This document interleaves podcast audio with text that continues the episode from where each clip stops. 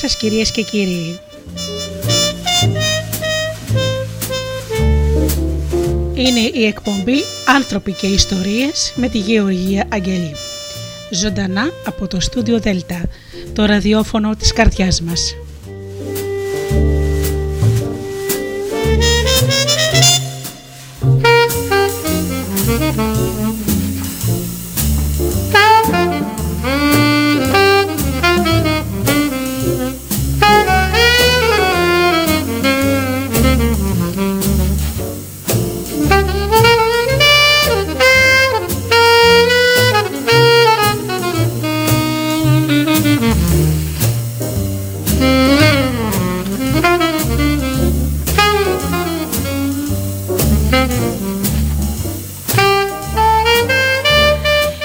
Πάλι μαζί αγαπημένοι μου φίλοι σήμερα στο στούντιο Δέλτα με την εκπομπή Άνθρωποι και Ιστορίες και σήμερα θα σας πω για πώς μπορείτε να πετύχετε καλύτερα αποτελέσματα αποκτώντας ακρίβεια σκέψης και να ελέγχετε την προσοχή σας.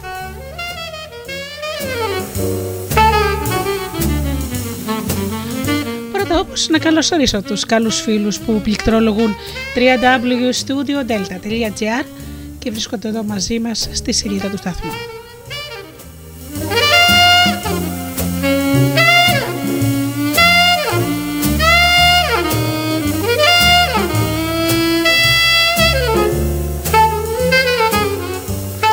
Καλωσορίζω και καλησπέριζω τους φίλους που μας ακούν από κινητά και tablets.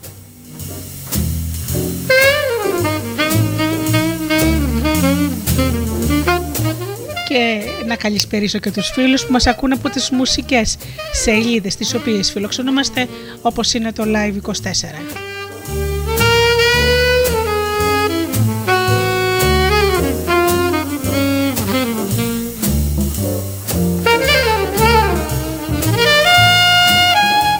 Η καλησπέρα μου και στους εκλεκτούς φίλους και συνεργάτες, το Τζίμι, την Αφροδίτη και την Ωρα.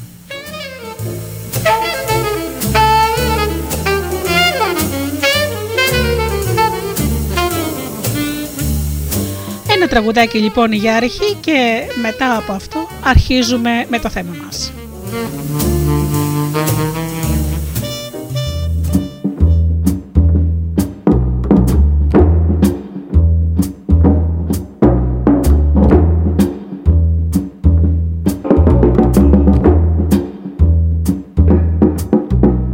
Kisses wild, wet, and harder than Bieber. Show me, baby, just what you got.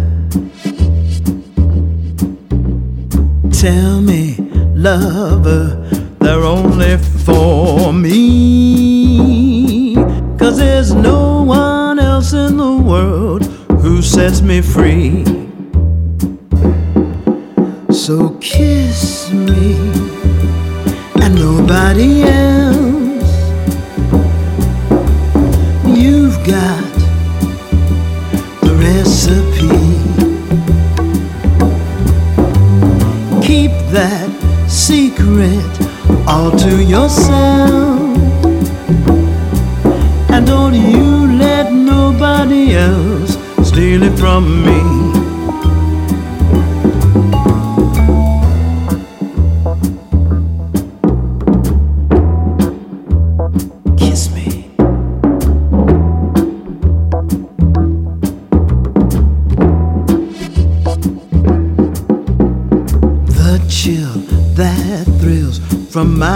My head to toe. Your key, baby, opens the door. Soft, wet, clinging above and below. Oh, won't you teach me the tricks that I need to know?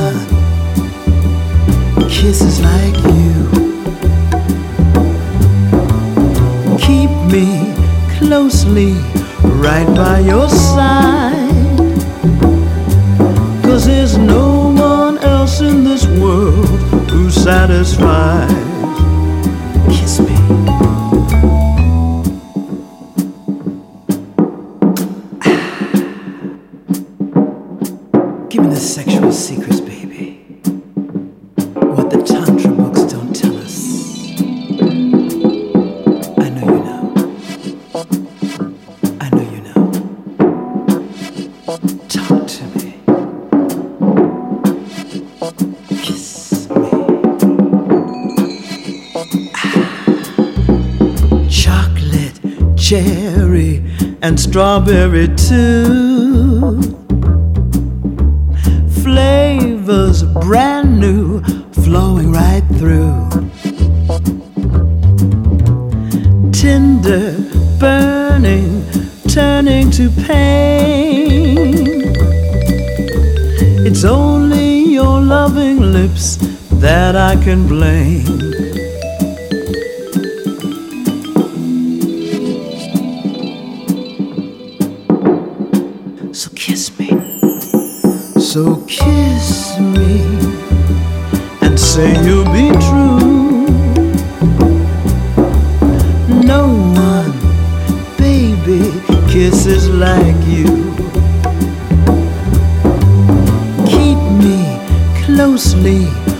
right by your side.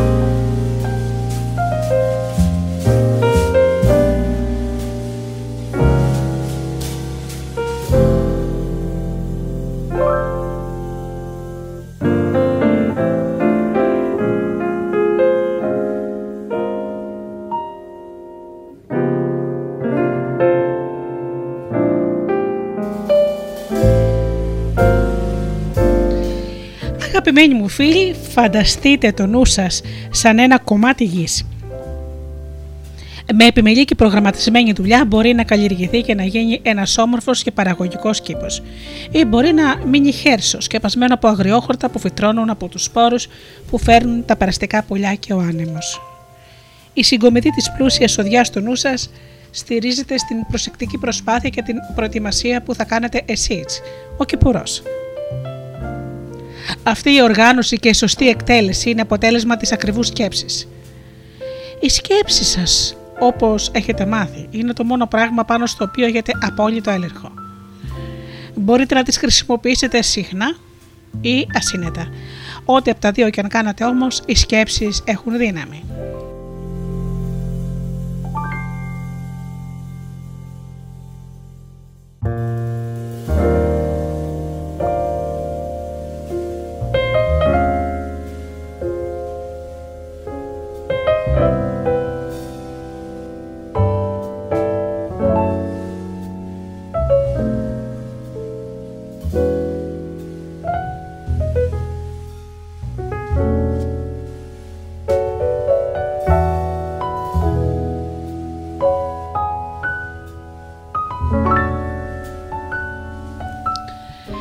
Ένα άγνωστο ταπετσέρη χρησιμοποίησε τη σκέψη πολύ αποτελεσματικά. Ενώ καθόταν σκυθροπός μέσα στο κελί μιας φυλακής, σκεφτόταν το γεγονός ότι η ζωή προσφέρει σε μερικούς ανθρώπους δύναμη και πλούτη. Ενώ αυτός ήταν φυλακισμένος για ένα διάστημα. Η ίδια πράξη της σκέψης άλλαξε τη ζωή του. Ο κόσμος έμαθε για αυτόν τον άνθρωπο όταν έγραψε ένα βιβλίο στο οποίο αποκάλυπτε με ειλικρίνεια τους σκοπούς του και ειδοποιούσε τον κόσμο για τον συγκεκριμένο στόχο στη ζωή το δικό τους στόχο. Μερικοί διάβασαν το βιβλίο και χαμογέλασαν συγκαταβατικά. Άλλοι δεν έκαναν καν τον κόπο να το διαβάσουν, αφού το θεώρησαν το έργο ενός τρελού. Μετά από μία δεκαετία περίπου, αυτός ο τρελός είχε υποτάξει τη μισή Ευρώπη, ενώ η άλλη μισή ήταν τρομοκρατημένη και πολεμούσε για τη ζωή της. Οι πράξεις του είχαν ανάψει φωτιά στον κόσμο, αλλά οι Αμερικανοί συνέχιζαν την μακάρια ζωή τους πιστεύοντας ότι η φωτιά θα σβήσει από μόνη της.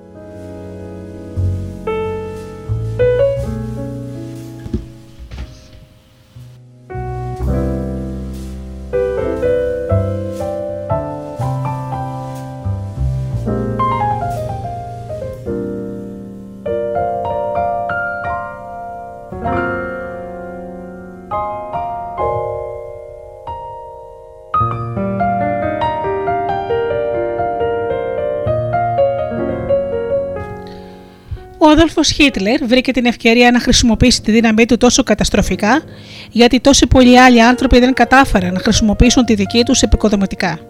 Αν και η σκέψη, του, η σκέψη του δεν ήταν ακριβής, με την έννοια που θα καταλάβετε σε λίγο, είχε και πάλι τη δύναμη να προκαλέσει θάνατο και πόνο σε εκατοντάδες εκατομμύρια ανθρώπους και μάλιστα αθώους. Οι σκέψεις του ήταν βδελιρές αλλά είχαν δύναμη. Η εφαρμοσμένη ακριβή σκέψη είναι ζωτικός παράγοντας στην επιθυμία σας για επιτυχία, αλλά θα πρέπει επίσης να αναγνωρίσετε ότι η χρήση αυτής της σκέψης είναι ένα ηθικό καθήκον που χρωστάτε σε όλους τους άλλους ανθρώπους στον κόσμο.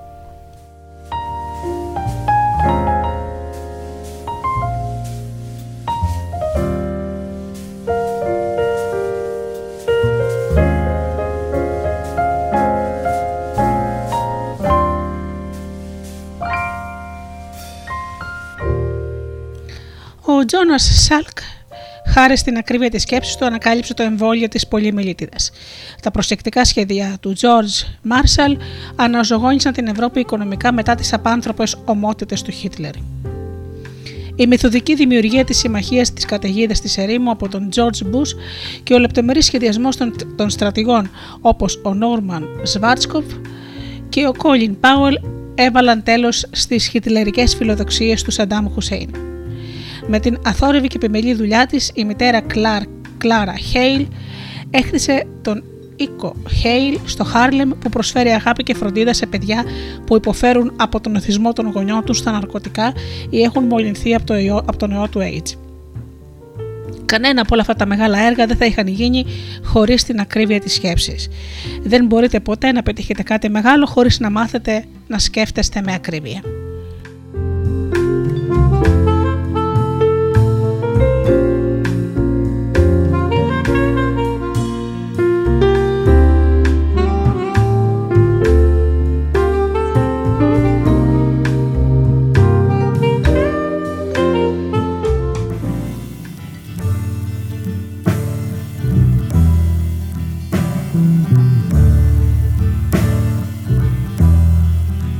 Nights in white satin, never reaching the end. Letters I've written, never meaning to send. Beauty I'd always missed with these eyes before. Just what the truth I can't say anymore. Cause I love you. Yes, I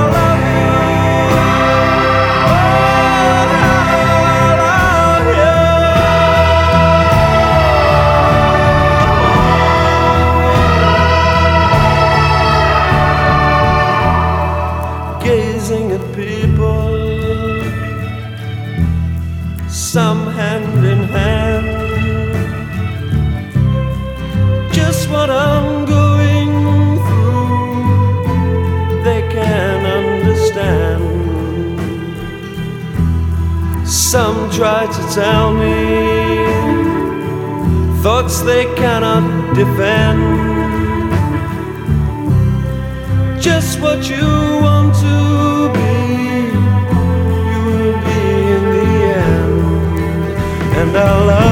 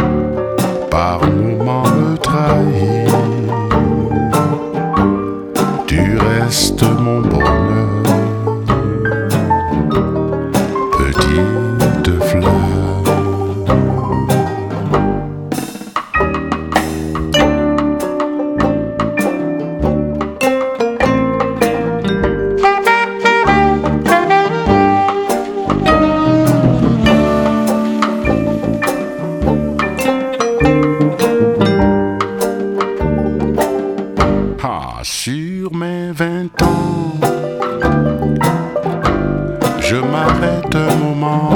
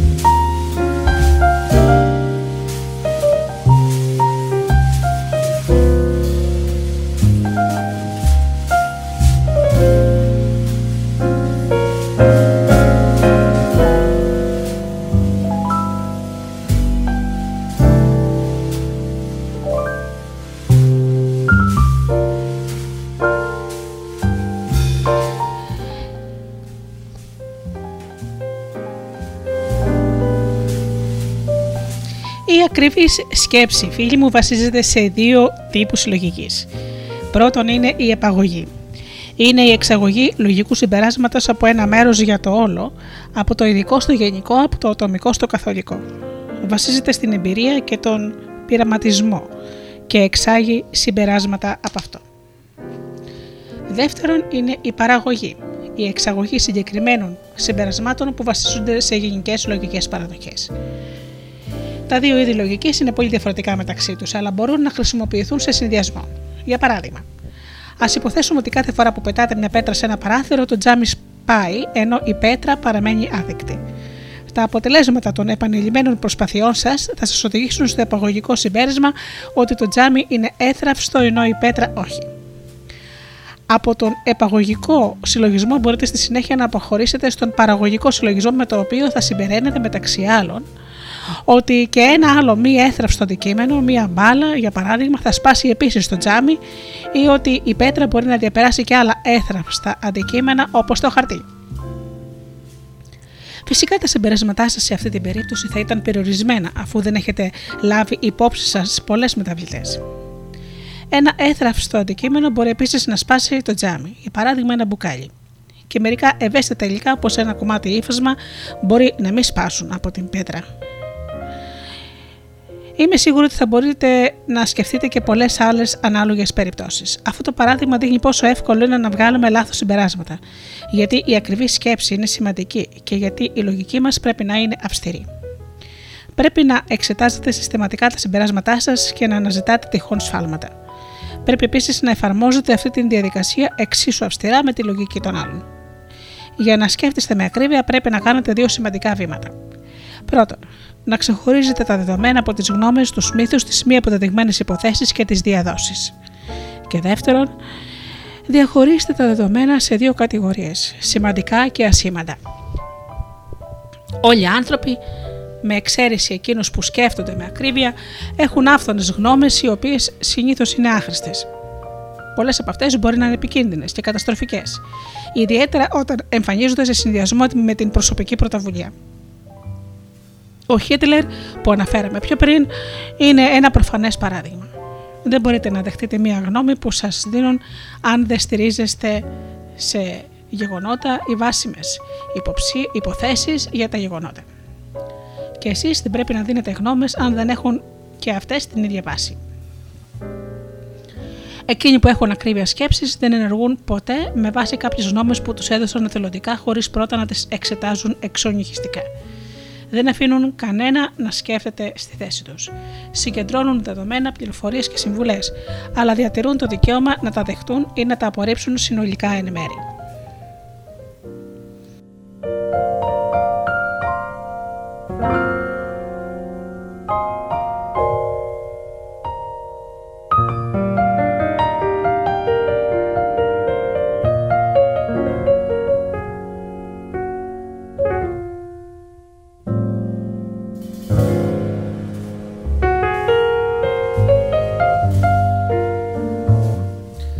Οι εφημερίδες, τα κουτσομπολιά και οι φήμε είναι αναξιόπιστες πηγές για την εξαγωγή δεδομένων, αφού τα συμβάντα που καλύπτουν είναι τόσο ευμετάβλητα και επιπλέον αυτές οι συγκεκριμένες πηγές δεν υποβάλλονται σε επαλήθευση.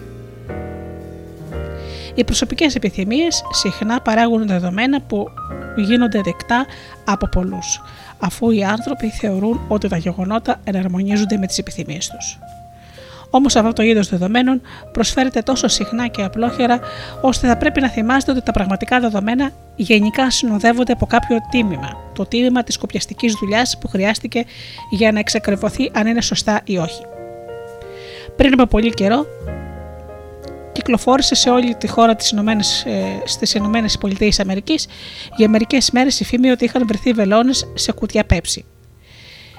Υπήρχαν αναφορές τέτοιων περιστατικών από, περισσε... από περισσότερες από 20 πολιτείες και με βάση αυτό το γεγονός η τιμή της συμμετοχής της Pepsi έπεσε κάθετα και πολλοί επενδυτές πούλησαν αυτές τις συμμετοχές για πολύ λιγότερο από ό,τι τις είχαν αγοράσει. Παρόλο που οι εκπρόσωποι της εταιρείας διαβεβαίωσαν το κοινό ότι είναι εξαιρετικά απίθανο να έχει γίνει κάτι τέτοιο. Εκείνοι που ξέρουν να σκέφτονται με ακρίβεια κατάλαβαν πόσο απίθανο ήταν να υπάρξει ένα τόσο εξαπλωμένο σχέδιο σαμποτάζ και αγόρασαν μετοχές Pepsi. Και μετά η Υπηρεσία Τροφίμων και Φαρμάκων και το FBI ανακοίνωσαν ότι όλες οι αναφορές ήταν μια απάτη. Ποιος κέρδισε, οι πανικόβλητοι επενδυτές που είχαν αγοράσει ψηλά και πούλησαν πρόωρα τις συμμετοχές μιας πολύ καλής εταιρείας, ή εκείνοι που σκέφτονται σωστά και αγόρασαν τις συμμετοχές σε τιμή ευκαιρία. Για σκεφτείτε το λίγο.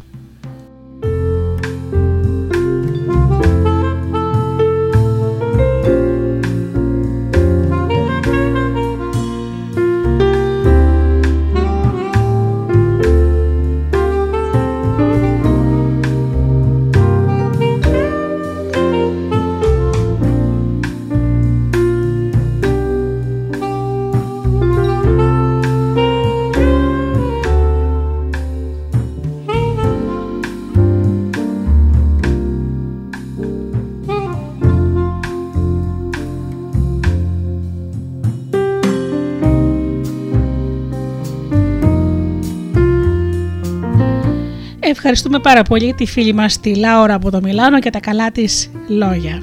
Μπονασέρα, Λάουρα.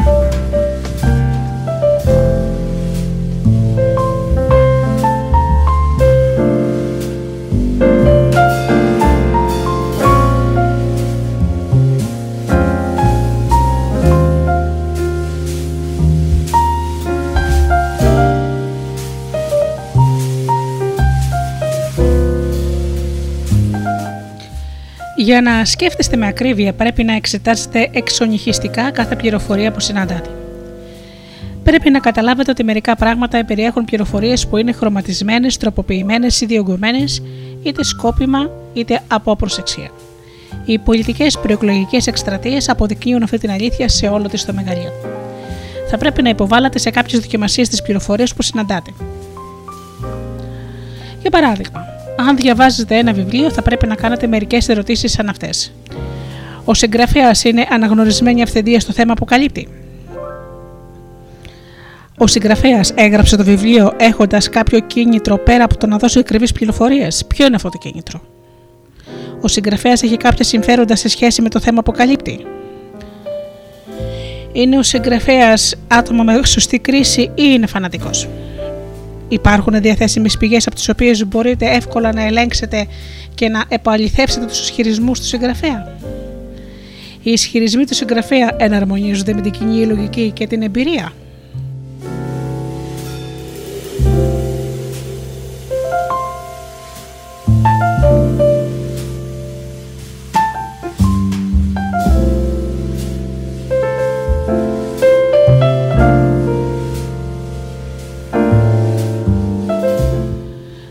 Δεχτείτε τους ισχυρισμούς, οποιοδήποτε, οποιοδήποτε ως γεγονότα θα πρέπει να προσπαθήσετε να βρείτε το κίνητρο που κρύβεται πίσω τους.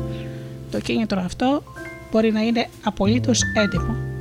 Αλλά και πάλι πρέπει να είστε προσεκτικοί πριν δεχτείτε τους ισχυρισμούς ατόμων που είναι υπερενθουσιώδη και έχουν τη συνήθεια να αφήνουν τα συναισθήματά τους ανεξέλεγκτα. Η εντυμότητα από μόνη της δεν ισοδυναμεί με ορθότητα. Πρέπει να στηρίζεστε στη δική σας κρίση και να προσέχετε ποιοι προσπαθούν να σας επηρεάσουν. Αν μια δήλωση δεν φαίνεται λογική ή αντιφάσκει με την εμπειρία σας, κρατήστε την για περαιτέρω εξέταση.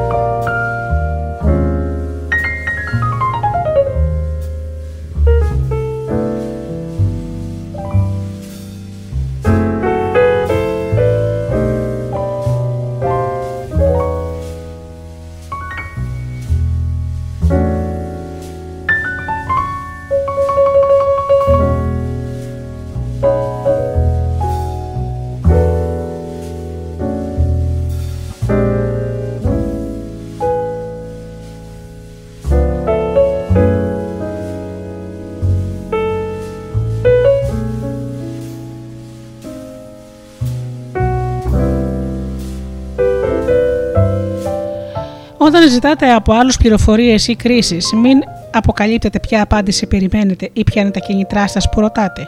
Γιατί οι άνθρωποι συχνά αλλάζουν τις συμβουλές τους έτσι που να ταιριάζουν με αυτά που θεωρούν ότι θέλει να ακούσει ο ακροατής τους. Αυτή η διαδικασία μπορεί να είναι αθώα ή δόλια, αλλά θα πρέπει να την αποφύγετε.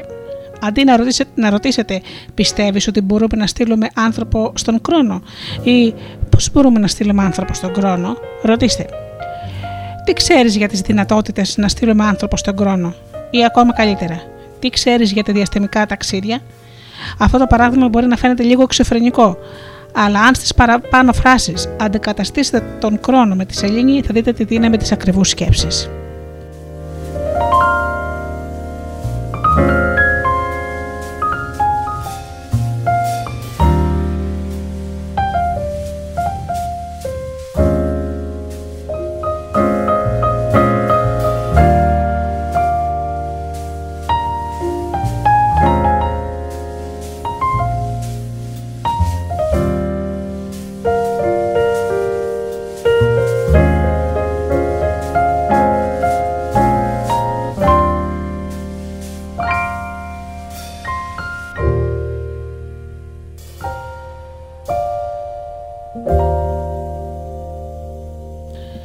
Οι αρχικές σας συνήθειες στον τρόπο που σκέφτεστε προέρχονται από δύο πηγές και οι δύο κληρονομικές.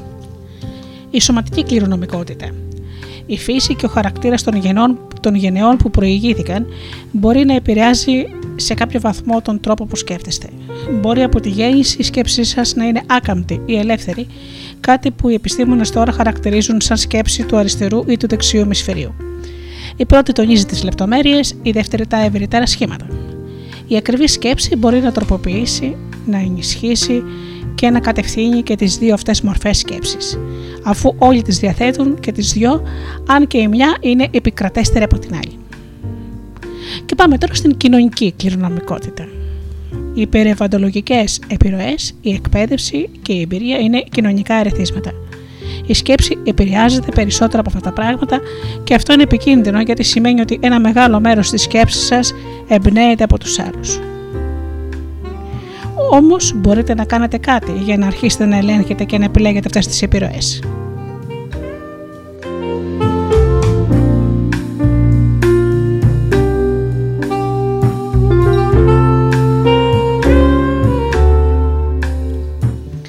Οι περισσότεροι άνθρωποι ασπάζονται μία θρησκεία, επιλέγουν κάποιο κόμμα ή ακόμα διαλέγουν το αυτοκίνητο που οδηγούν, όχι επειδή έχουν σκεφτεί αυτά τα θέματα, αλλά λόγω των επιρροών που δέχονται από τα κοντινά τους πρόσωπα, φίλους, συγγενείς και γνωστούς. Σαν άνθρωπος που σκέφτεται με ακρίβεια, δεν θα δεχτείτε καμιά πολιτική, θρησκευτική ή άλλου είδους σκέψη, ανεξάρτητα από την πηγή της, αν δεν την αναλύσετε πρώτα με προσοχή. Τότε θα τη δεχτείτε ή θα την απορρίψετε με βάση τη δική σας με τη δική σας ελεύθερη βούληση και η αξία της για σας θα είναι πολύ μεγαλύτερη. Ο Ρόμπερτ Τέιλορ, κάποτε κυβερνήτης του Τένεση, ρώτησε κάποιον νεαρό γιατί ήταν δημοκρατικός. Γιατί, απάντησε ο νεαρός, ζω στο Τενεσί και ο πατέρας μου και ο παππούς μου είναι δημοκρατικοί, γι' αυτό. Τότε είπε ο κυβερνήτης: Θα την είχες άσχημα αν ο πατέρας σου και ο παππούς σου ήταν αλογοκλέφτες. Δεν με ενδιαφέρει, φίλοι μου, σε ποιο κόμμα ανήκετε, αλλά πρέπει να το επιλέξετε όπως επιλέγετε τα πάντα με βάση την ακριβή σκέψη και όχι τις συνηθίες των άλλων.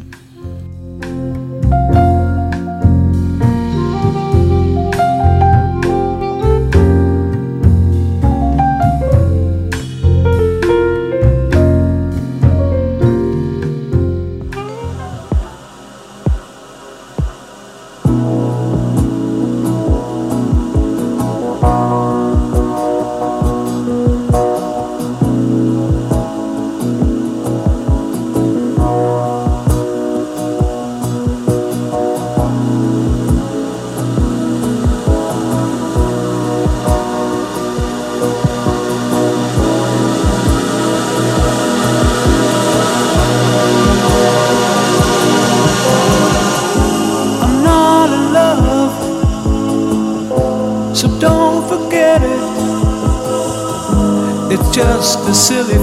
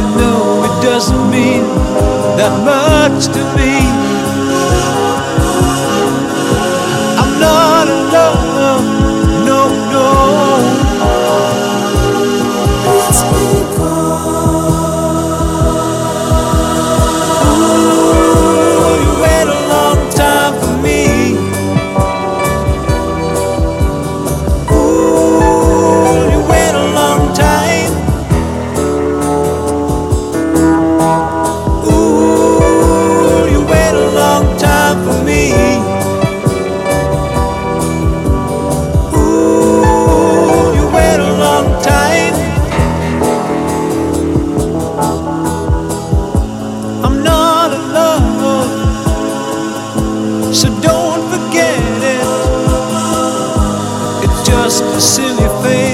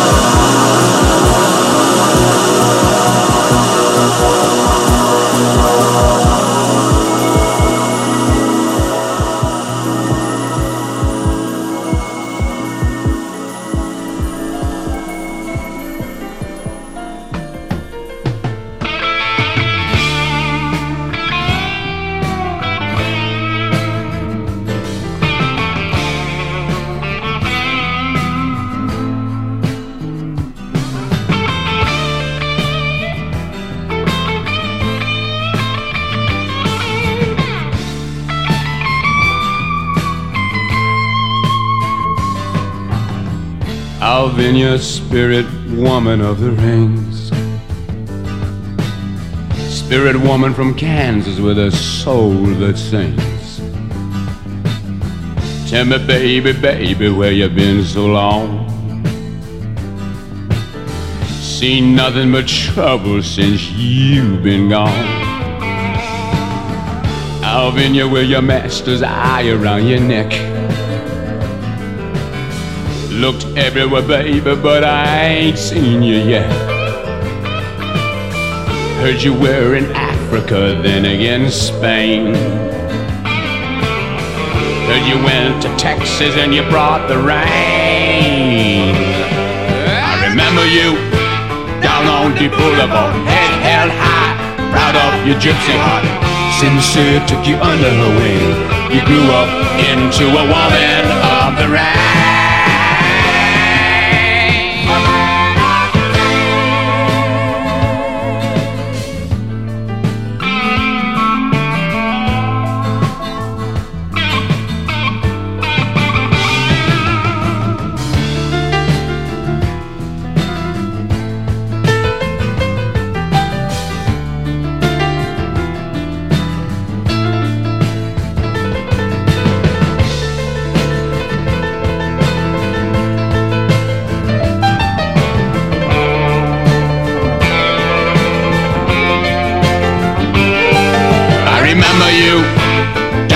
Dundee Boulevard, head held high, proud of your gypsy heart. Sincere took you under her wing. You grew up into a woman of the rain.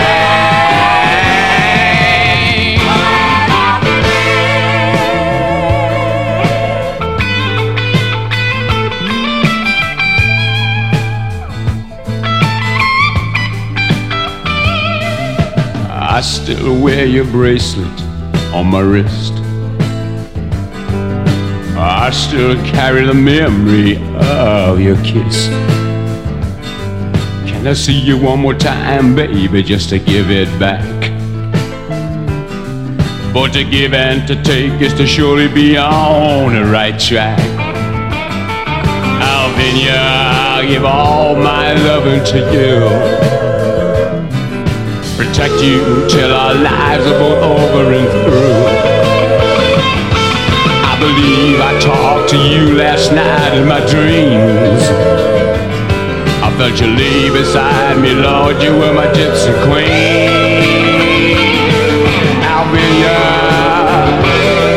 of the rains, of the rain.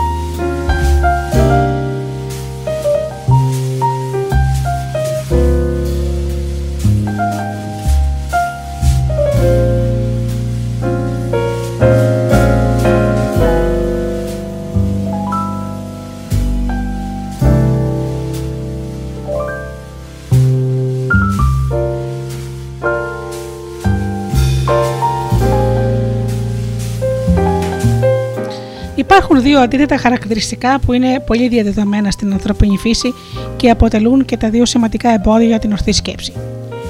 Η ευπιστία, η συνήθεια να πιστεύουμε κάτι παρόλο που έχουμε λίγες ή και καθόλου αποδείξεις, είναι ένα βασικό ανθρώπινο σφάλμα γιατί έχει μοιραίες συνέπειες για την ακρίβεια της σκέψης.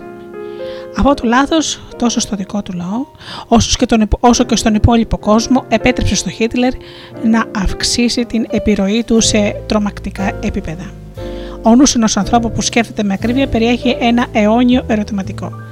Πρέπει να αμφισβητείτε όλα όσα επηρεάζουν το νου σας. Αυτό δεν σημαίνει έλλειψη πίστης. Αντίθετα, είναι η μεγαλύτερη έκφραση σεβασμού για τον δημιουργό, γιατί αναγνωρίζετε ότι η σκέψη σας είναι το μόνο πράγμα πάνω στο οποίο έχετε δώσει πλήρη έλεγχο και αγκαλιάζετε αυτή την ευλογία. Η μικρή μειοψηφία των ανθρώπων που σκέφτονται με ακρίβεια ήταν πάντα η ελπίδα της ανθρωπότητας, γιατί αυτοί οι άνθρωποι είναι πρωτοπόροι και σε, και σε ό,τι κάνουν. Δημιουργούν επιχειρήσεις, βιομηχανίες, προωθούν την επιστήμη και την παιδεία και εμπνέουν την εφευρετικότητα και το θρησκευτικό πνεύμα.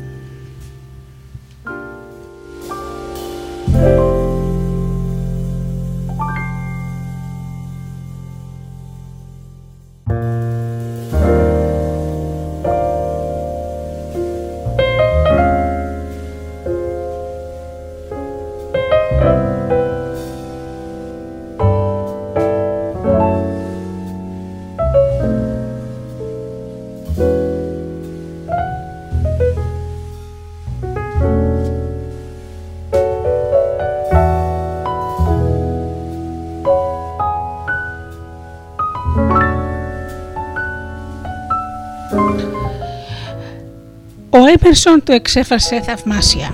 Προσοχή! Όταν ο μεγαλοδύναμο Θεός στείλει κάποιον στο χαστή πάνω σε αυτό το πλανήτη. τότε τα πράγματα κινδυνεύουν. Είναι σαν να έχει ξεσπάσει πυρκαγιά σε μια μεγάλη πόλη και κανείς δεν ξέρει αν είναι ασφαλής και πού θα σταματήσει. Δεν υπάρχει επιστημονική γνώση που να μην κινδυνεύει να ανατραπεί από τη μια μέρα στην άλλη. Δεν υπάρχει λογοτεχνική υπόλοιψη ούτε καν τα λεγόμενα αιώνια δοξασμένα ονόματα που να μην κινδυνεύουν να επαναξεταστούν και να καταδικαστούν. Οι ίδιες οι ελπίδες του ανθρώπου, οι σκέψεις της καρδιάς του, οι θρησκείες των εθνών, οι τρόποι και τα ήθη της ανθρωπότητας βρίσκονται όλα στο έλεος μιας νέας γενίκευσης. Η γενίκευση είναι πάντα μια νέα εισρωή θεότητας στο νου, εξού και η συγκίνηση που τη συνοδεύει.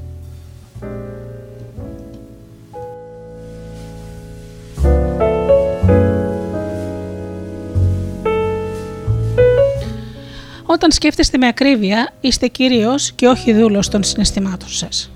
Ζείτε ανάμεσα σε άλλους ανθρώπους χωρίς να τους δίνετε τη δύναμη να ελέγξουν τις σκέψεις σας.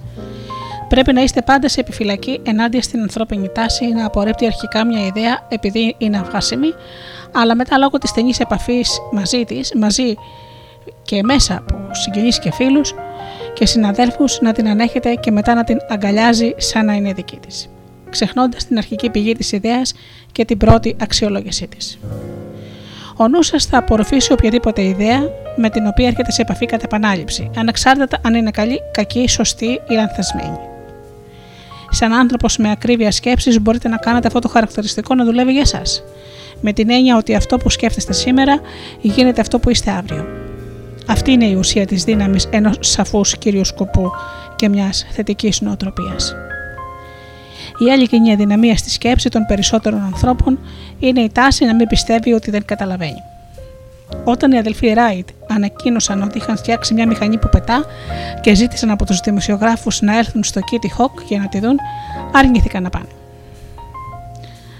Όταν ο Γκουλιέλμο Μαρκόνι αποκάλυψε ότι μπορούσε να στείλει ένα μήνυμα από τον αέρα χωρίς καλώδια, μερικοί από τους συγγενείς του τον έστειλαν σε ψυχίατρο για να τον εξετάσει. Ήταν σίγουροι ότι είχε, ότι είχε χάσει τα λογικά του. Η περιφρόνηση για κάτι πριν ακόμα το εξετάσετε είναι μια παγίδα που θα περιορίσει τις ευκαιρίες σας, την εφαρμοσμένη πίστη, τον ενθουσιασμό και τη δημιουργικότητά σας. Μη συγχαίρετε την επιφυλακτικότητα απέναντι σε κάτι που δεν έχει αποδεχτεί με τη βεβαιότητα πως οτιδήποτε νέο είναι αδύναμο. Η ακριβή σκέψη έχει σκοπό να σας βοηθήσει να καταλάβετε νέες ιδέες ή ασυνήθιστα δεδομένα, όχι μόνο να μην σας αφήνει να τα εξετάσετε.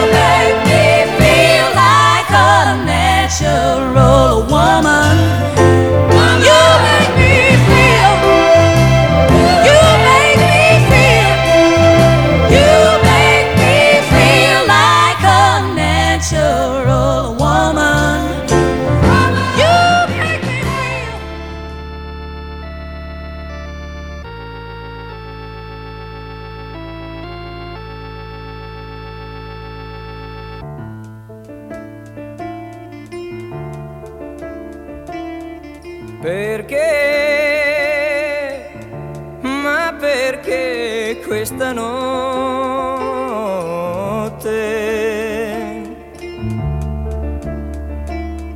Alle ore più lunghe che non passano mai.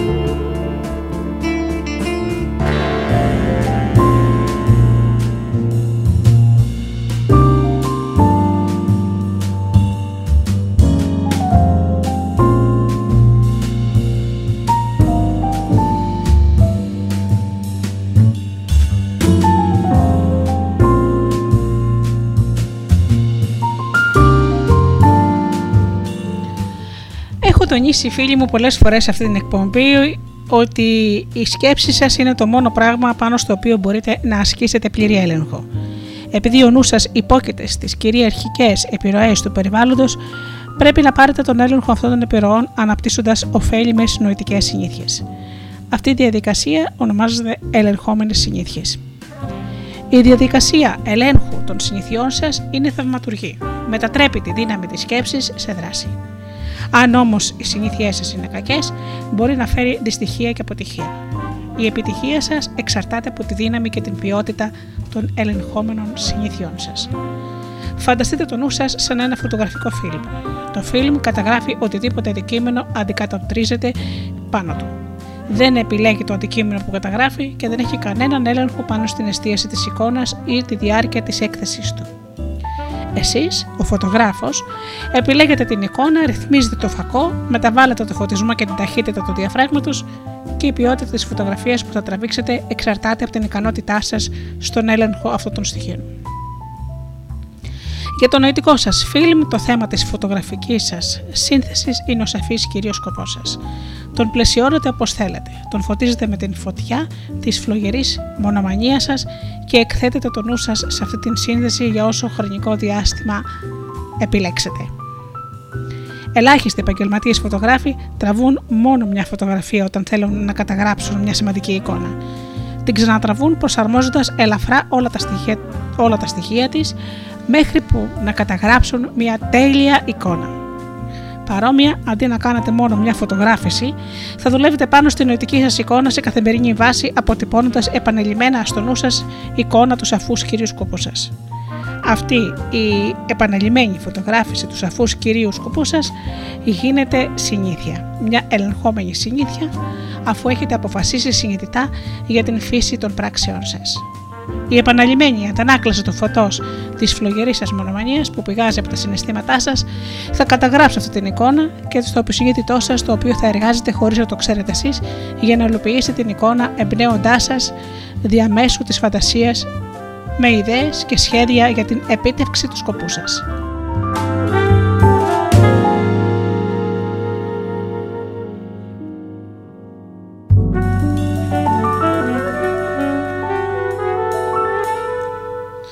Οι εκδηλώσεις αυτών των ιδεών δεν θα εμφανιστούν απλά από μόνος τους. Το επισυνείδητό σας δεν μπορεί να εμφανίσει ένα αυτοκίνητο έξω από το σπίτι σας ή 10.000 ευρώ στο λογαριασμό σας η ακριβή σκέψη απαιτεί επίμονη δράση στην εφαρμογή αυτών των ιδεών και όλων των αρχών της επιτυχίας. Γι' αυτό δίνω μεγάλη έμφαση στην καθημερινή προσωπική πρωτοβουλία σε οτιδήποτε κάνετε, γιατί πρέπει να αναπτύξετε επίσης την ελεγχόμενη συνήθεια της δράσης. Στην αρχή, η δράση μπορεί να απαιτεί όλο το συνειδητό νοητικό έλεγχο που μπορείτε να ασκήσετε. Κάθε φορά που δράτε όμως ενισχύεται αυτή την ελεγχόμενη συνήθεια και η διαδικασία ριζώνει όλο και πιο βαθιά. Θα σας οθούν επίσης ο ενθουσιασμός και η εφαρμοσμένη πίστη σας. Και τα δύο αυτά χαρακτηριστικά θα αυξάνονται καθώς μετατρέπετε τη δράση σε ελεγχόμενη συνήθεια.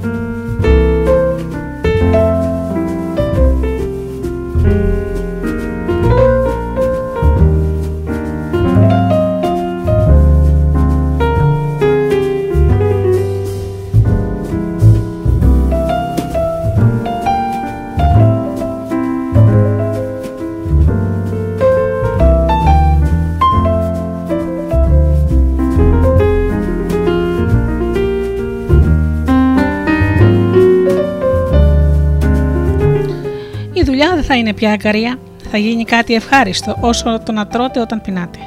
Θα αρχίσουν να συμβαίνουν παράξενα πράγματα που θα σας δίνουν ελπίδα και κουράγιο. Οι άλλοι θα αρχίζουν να συνεργάζονται μαζί σας με πιο φιλικό πνεύμα και χωρίς καν να τους το ζητάτε εσείς. Απροσδόκητε ευκαιρίες για την επίτευξη του σαφούς κυρίου σκοπού σας θα ξεπηδούν γύρω σας σαν αποτέλεσμα της δράσης σας η φαντασία σας θα αποκτήσει μεγαλύτερη δύναμη και ετοιμότητα. Θα δουλεύετε περισσότερο με λιγότερη κούραση. Θα βλέπετε τον κόσμο με ελπίδα και πίστη, γιατί χάρη στην ελεγχόμενη συνήθεια της δράσης θα αντιλαμβάνεστε τις δυνατότητες που έχετε. Με αυτές τις αλλαγές θα έρθουν βελτιώσεις σε κάθε πλευρά της ζωής σας. Η ακριβή σκέψη η ακριβής σκέψη στηρίζεται σε μεγάλο βαθμό σε αρκετές άλλες ε, αρχές της επιτυχίας, όπως είναι η σαφήνεια του σκοπού, η αυτοπιθαρχία, η τιμότητα των αποφάσεων και η θετική νοοτροπία. Παίζει επίσης σημαντικό ρόλο στην, ε, στην επόμενη αρχή, την ελεγχόμενη προσοχή, η οποία θα εστιάσει ακόμα περισσότερο τις προσπάθειάς σας για την επίτευξη του κυρίου σκοπού σας.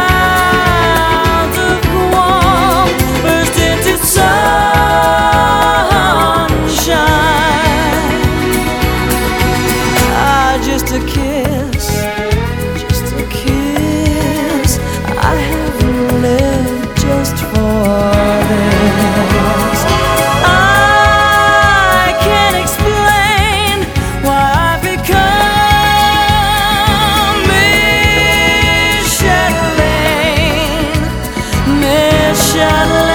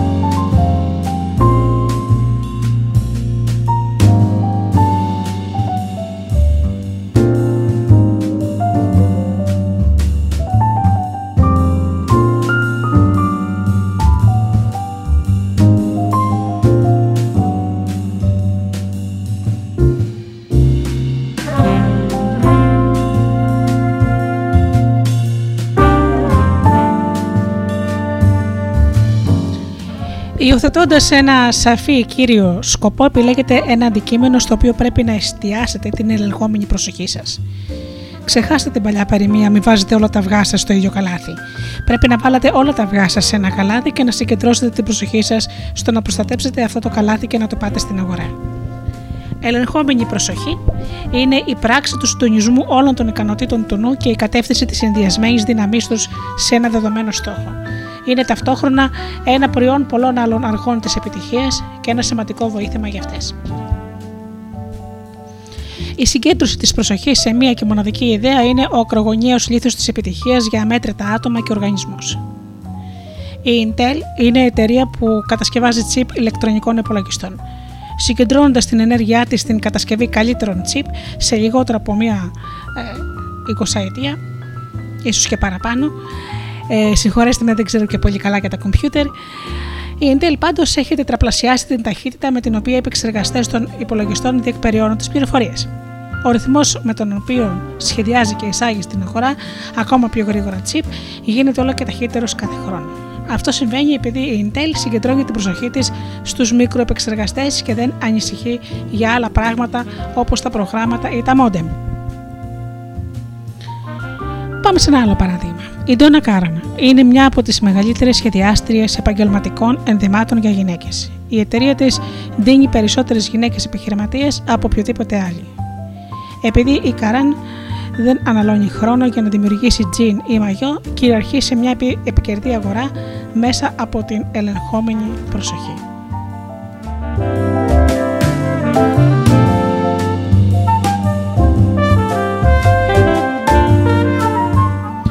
Εταιρεία κατασκευής χρωμάτων του Henry Long, η Killer Long, ε, συγκεντρώνεται στην παραγωγή βιομηχανικών χρωμάτων κατά πάσα πιθανότητα δεν θα έχετε ακούσει ποτέ για την Keller Long, γιατί δεν ασχολείται με τα χρώματα που θα χρησιμοποιήσετε στο σπίτι σας.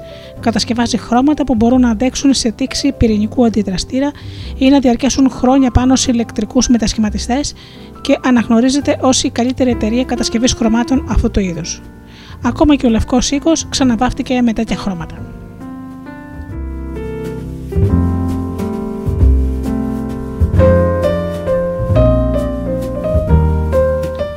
Ο Μαρσέλ Προύστ συγκέντρωσε την προσοχή του σε ένα και μοναδικό ογκώδες έργο του αναζητώντα το χαμένο χρόνο, μια σειρά από νοβέλες που τον καθιέρωσαν ως έναν από τους μεγαλύτερους συγγραφείς του 20ου αιώνα. Η μητέρα Τερέζα είχε συγκεντρώσει την προσοχή της στην βοήθεια των φτωχών της Ινδίας. Από μια μοναδική ιεραποστολή εξαπλώθηκε σε περισσότερα από 200 μέρη σε όλο τον κόσμο και κέρδισε το βραβείο, το βραβείο Νόμπελ. Το σχέδιό της διευρύνθηκε, αλλά ποτέ δεν μείωσε την προσοχή που το έδινε. Όποια και αν είναι η επιχείρησή σας ή αυτό που ασχολείστε, η συγκέντρωση στο σαφή κύριο σκοπό σας είναι ζωτική. Προβάλλει μια καθαρή εικόνα του κύριου σκοπού σας στο συνειδητό νου και τη διατηρεί εκεί, μέχρι να την παραλάβει το υποσυνείδητο και να ενεργήσει για την υλοποίησή της.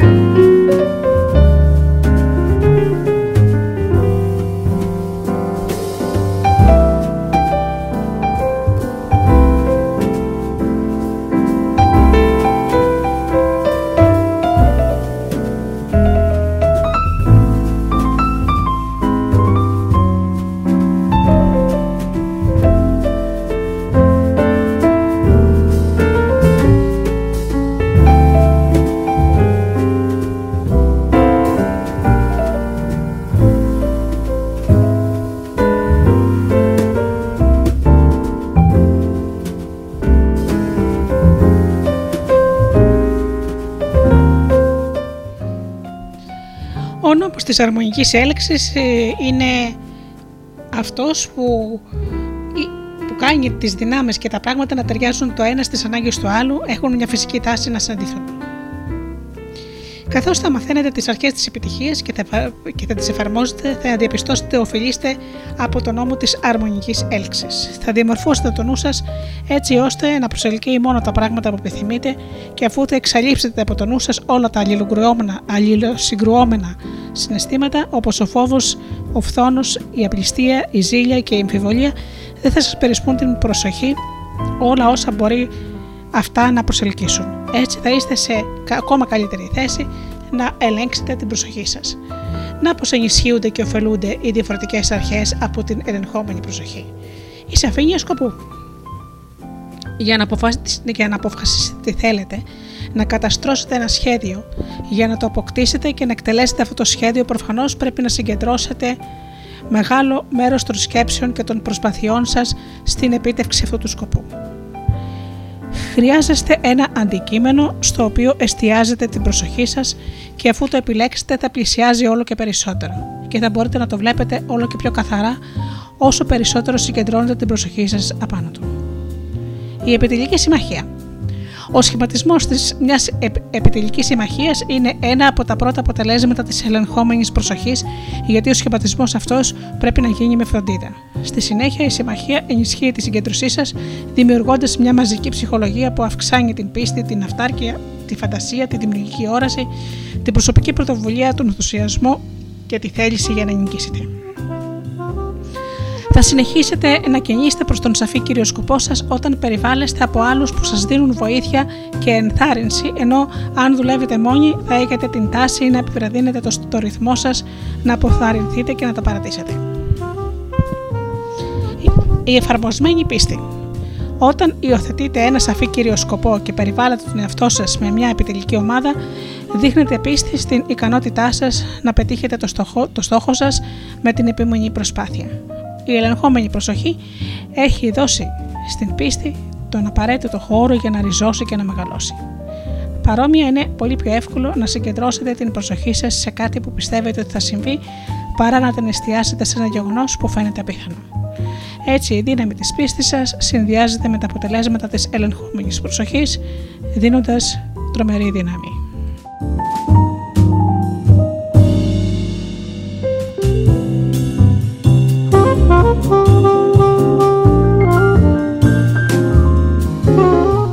Η θετική νοοτροπία. Αφού κάνατε τα προηγούμενα βασικά βήματα, η νοοτροπία σας θα έχει γίνει ήδη κατά κύριο λόγο θετική. Πολλοί από τους αυτοεπιβεβλημένους περιορισμούς του φόβου, της αμφιβολίας και της αποθάρρυνσης θα έχουν εξαφανιστεί γιατί βλέπετε ήδη τις ενδείξεις του τι μπορείτε να πετύχετε. Δεν θα υπάρχει πια χώρο στο νου σας για σκέψεις αποτυχίας. Θα είστε τόσο απασχολημένοι για να πετύχετε το σαφή κύριο σκοπό σας, ώστε δεν θα έχετε χρόνο για δισταγμούς, αναβολές, αλλά ούτε και την επιθυμία για κάτι τέτοιο. Προχωρώντας ένα επιπλέον μίλιο. Η εφαρμογή αυτής της αρχής απαιτεί συνεχή δράση αφού πρέπει να είναι μέρος όλων όσων κάνετε. Η συγκεντρωμένη προσοχή σας στην εφαρμογή της προσθέτει ορμή στις προσπάθειές σας και εμπνέει ενθουσιασμό και πίστη στους επιτελικούς συμμάχους σας, καθώς και σε άλλους με τους οποίους έρχεστε σε επαφή. Αυτό με τη σειρά του αυξάνει τη θετική νοοτροπία σας και έτσι σας είναι ακόμα πιο εύκολο να ελέγχετε την προσοχή σας. Η προσωπική πρωτοβουλία. Η εμφαρμοσμένη προσωπική πρωτοβουλία οργανώνει τα σχέδιά σας για να πετύχετε το σαφή κύριο σκοπό σας και μετά με τη βοήθεια των επιτελικών συμμάχων σας ελέγχει την ορθότητα αυτών των σχεδίων. Όπως και με την αρχή του επιπλέον μιλίου, η ελεγχόμενη προσοχή ως προς τα αποτελέσματα της πρωτοβουλίας σας παίζει κρίσιμο ρόλο και κάθε θετικό γεγονός που συμβαίνει σαν αποτέλεσμα αυτής της πρωτοβουλίας ενισχύει τη θέλησή σας και επομένως και την ελεγχόμενη προσοχή σας.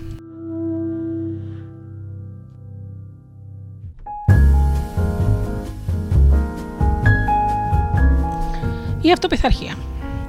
Η αυτοπιθαρχία χαλιναγωγεί και ελέγχει όλα τα συναισθήματα τόσο τα θετικά όσο και τα αρνητικά. Επιτρέποντάς σας να προφυλαχτείτε από τον διασκορπισμό της ενέργειάς σας είτε με την έκφραση των αρνητικών συναισθημάτων είτε με την παραμέληση των θετικών. Η συναισθηματική σας δύναμη είναι διαθέσιμη για τη συγκέντρωση της προσοχής. Σε αυτό το σημείο ο νους σας αρχίζει να λειτουργεί σαν ένα καλοφτιαγμένο μηχάνημα χωρίς περιττές κινήσεις και χωρίς τριβές που εξαντλούν την ενέργεια. Έχετε αποκτήσει την ικανότητα να μετουσιώνετε τα συναισθήματά σας σε μια ισχυρή, ισχυρή κινητήρια δύναμη για να πετύχετε το σαφή κύριο σκοπό σας. Έχετε αρχίσει επίσης να αποκτάτε τον έλεγχο πάνω στη θέλησή σας. Η θέληση υποβάλλει σε πλήρη έλεγχο όλα τα τμήματα του νου και τα βάζει να δουλέψουν για την επίτευξη του κυρίου σκοπού σας. Τώρα πλησιάζεται το αποκορύφωμα της αποτελεσματικότητας στην ελεγχόμενη προσοχή.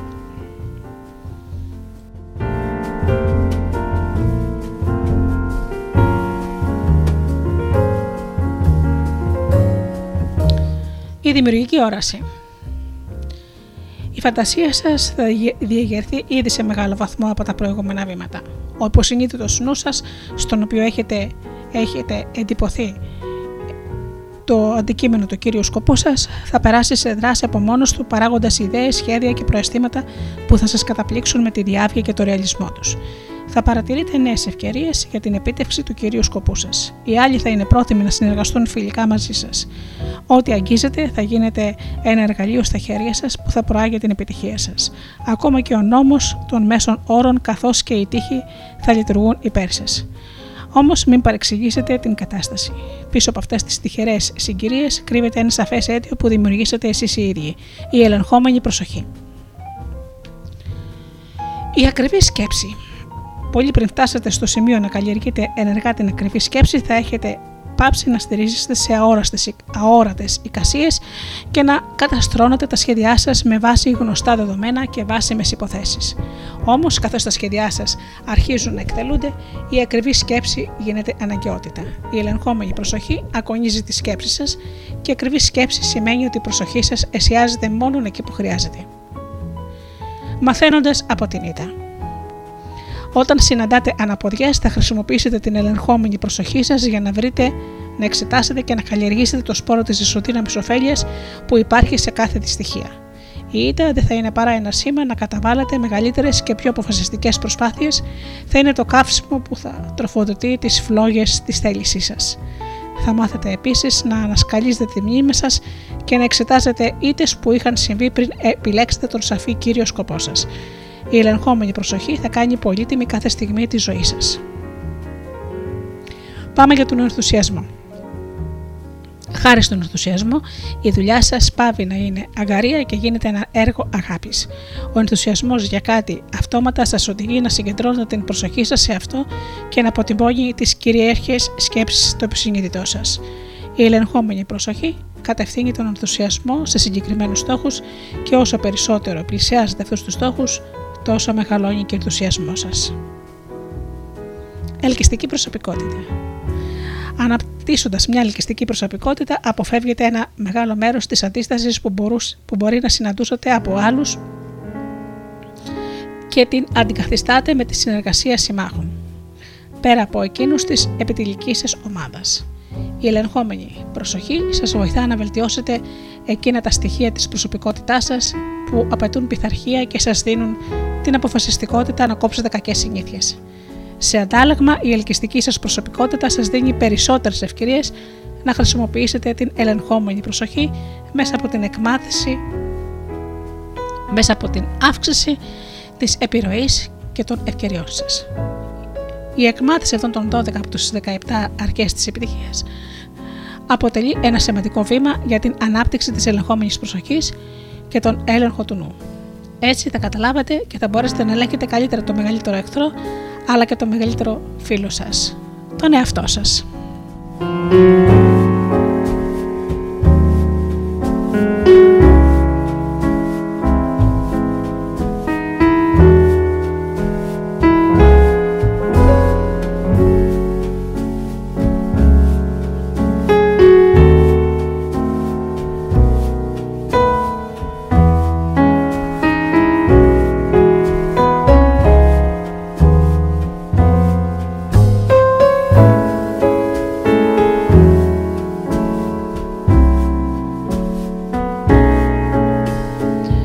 Αυτοπιθαρχία υπογραμμίζει την επιρροή που ασκεί το καθημερινό σας περιβάλλον πάνω στον αγώνα σας για επιτυχία. Ένας από τους πιο αποτελεσματικούς τρόπους για να διαμορφώσετε αυτό το περιβάλλον προς όφελός σας είναι η μέθοδος της αυτοποβολής. Αυτοποβολή σημαίνει συμβαίνει και συνειδητά και συνείδητα. Κάθε σκέψη που κάνετε, κάθε λέξη που λέτε καταγράφονται στη μνήμη σας, είτε αυτές οι σκέψεις και λέξεις είναι θετικές είτε αρνητικές. Τα αντικείμενα πάνω στα οποία συγκεντρώνετε σκόπιμα την προσοχή σας γίνονται οι κυρίαρχες επιρροές στο περιβάλλον σας. Αν οι σκέψεις σας είναι προσιλωμένες στη φτώχεια ή στις εξωτερικές ενδείξεις της φτώχειας, αυτές οι επιρροές μεταφέρονται στο υποσυνείδητό σας με την αυτοποβολή. Αν συνεχίσετε να συγκεντρώνεστε στη φτώχεια, θα μάθετε το νου σας να τη δέχετε σε μια αναπόφευκτη κατάσταση και τελικά θα αποκτήσετε συνείδηση φτώχειας. Με αυτόν τον τρόπο, εκατομμύρια άνθρωποι καταδικάζουν τον εαυτό τους σε ζωές φτώχειας. Η αρχή της αυτοποβολής λειτουργεί με τον ίδιο ακριβώς τρόπο όταν οι κυρίαρχες σκέψεις σας είναι προσιλωμένες μέσα από την ελεγχόμενη προσοχή πάνω στην επιτυχία και την ασφάλεια. Με αυτή τη συνήθεια θα αναπτύξετε συνείδηση επιτυχίας. Όταν προσιλώνετε εκούσια την προσοχή σας σε ένα θετικό και σαφή κύριο σκοπό και αναγκάζετε το νου σας μέσα από τις καθημερινές συνήθειες της σκέψης να ασχολείται με αυτό το θέμα, κάνετε το υποσυνείδητό σας να ενεργεί με βάση αυτό το σκοπό. Η ελεγχόμενη προσοχή όταν εστιάζετε στο αντικείμενο του κύριου σκοπού σας είναι το μέσο με το οποίο εφαρμόζετε θετικά την αρχή της αυτοποβολής. Δεν υπάρχει άλλος τρόπος για να το κάνετε αυτό. Η διαφορά ανάμεσα στην ελεγχόμενη και μη ελεγχόμενη προσοχή είναι μεγάλη. Μπορείτε να το φωτίσετε το νου σας με σκέψεις που θα παράγουν αυτά που επιθυμείτε, ή μπορεί να τον παραμελείτε και να το επιτρέπετε να τρέφετε με σκέψεις που θα δημιουργήσουν ανεπιθύμητα αποτελέσματα. Ο νου σας δεν είναι ποτέ αδρανής, ούτε καν όταν κοιμάστε αντιδρά συνεχώς στι επιρροές που δέχεται. Το αντικείμενο της ελεγχόμενης προσοχής είναι να κρατάτε το νου σας απασχολημένο μέσα από σκέψεις που θα σας βοηθήσουν να πετύχετε το αντικείμενο των επιθυμιών σας. Αν δεν ελέγχετε την προσοχή σας, ο νου σας θα προσελωθεί σε αρνητικές επιρροές.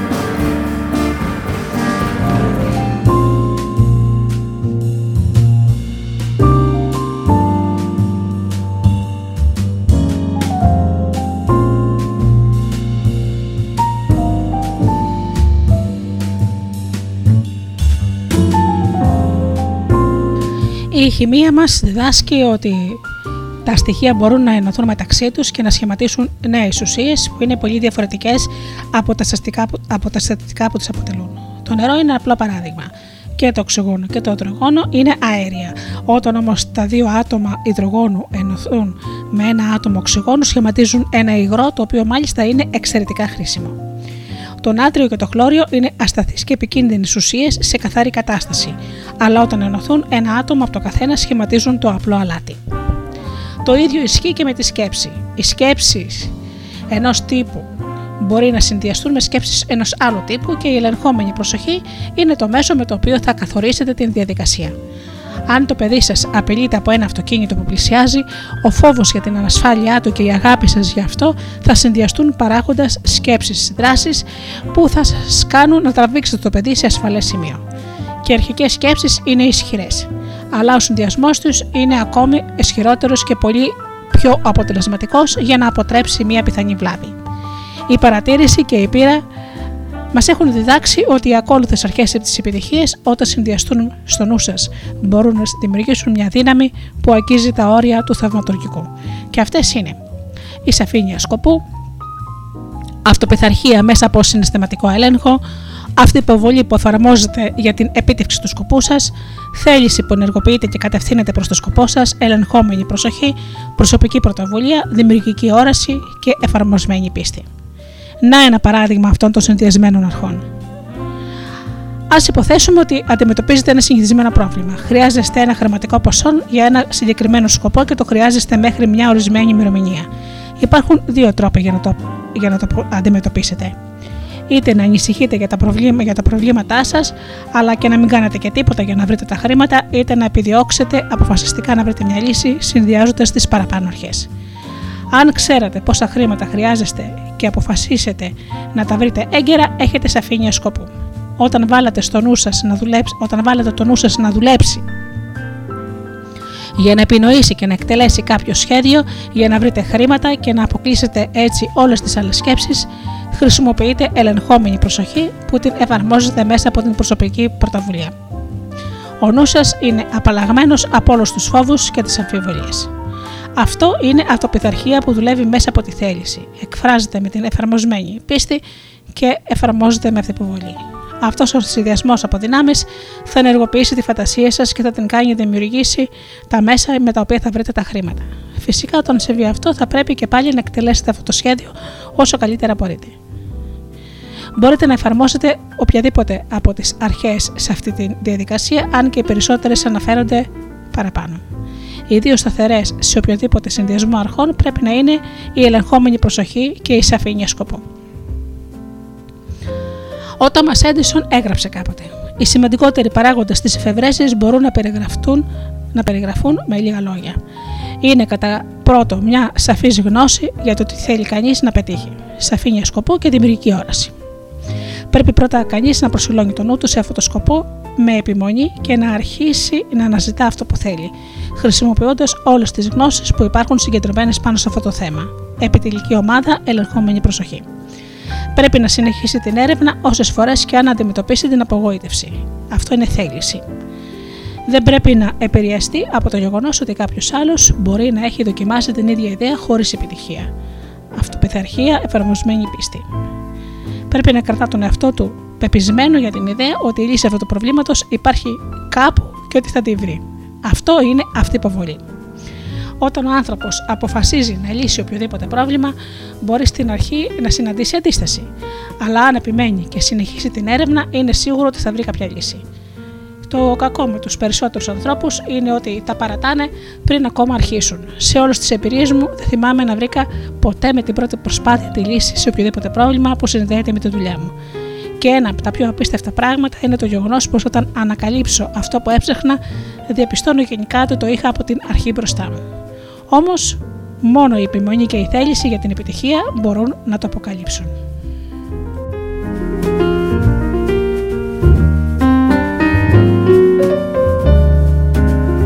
Αυτή είναι η δύναμη της ελεγχόμενης προσοχής. Χαλιναγωγεί πολλές από τις άλλες αρχές, ενισχύει τη δύναμή τους και έτσι ενισχύεται και αυτή με τη σειρά της.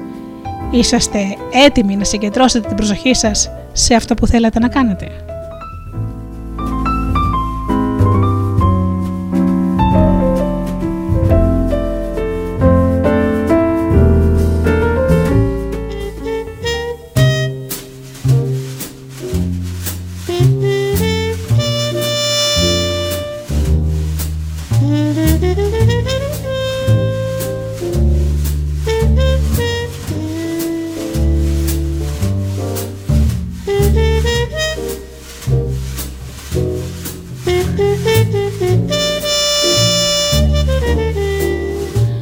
Αγαπημένοι μου φίλοι, η εκπομπή «Άνθρωποι και Ιστορίες» με τη Γεωργία Αγγελή έχει φτάσει στο τέλος της.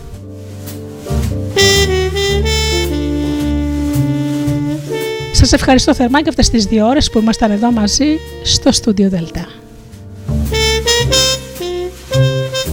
Ανανεώνω το ραντεβού μας για την επόμενη Παρασκευή στις 8 το βράδυ. Τόσο το αγαπημένοι μου φίλοι σας εύχομαι να περνάτε καλά, να είστε καλά και αγαπήστε τον άνθρωπο που βλέπετε κάθε μέρα στον καθρέφτη. Καλό σας βράδυ.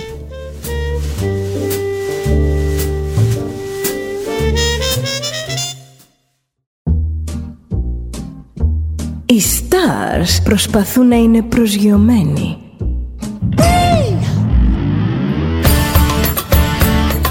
Ένα star είναι συνέχεια στον αέρα. Συνέχεια στον αέρα. Στο Δέλτα ζεις μαζί του.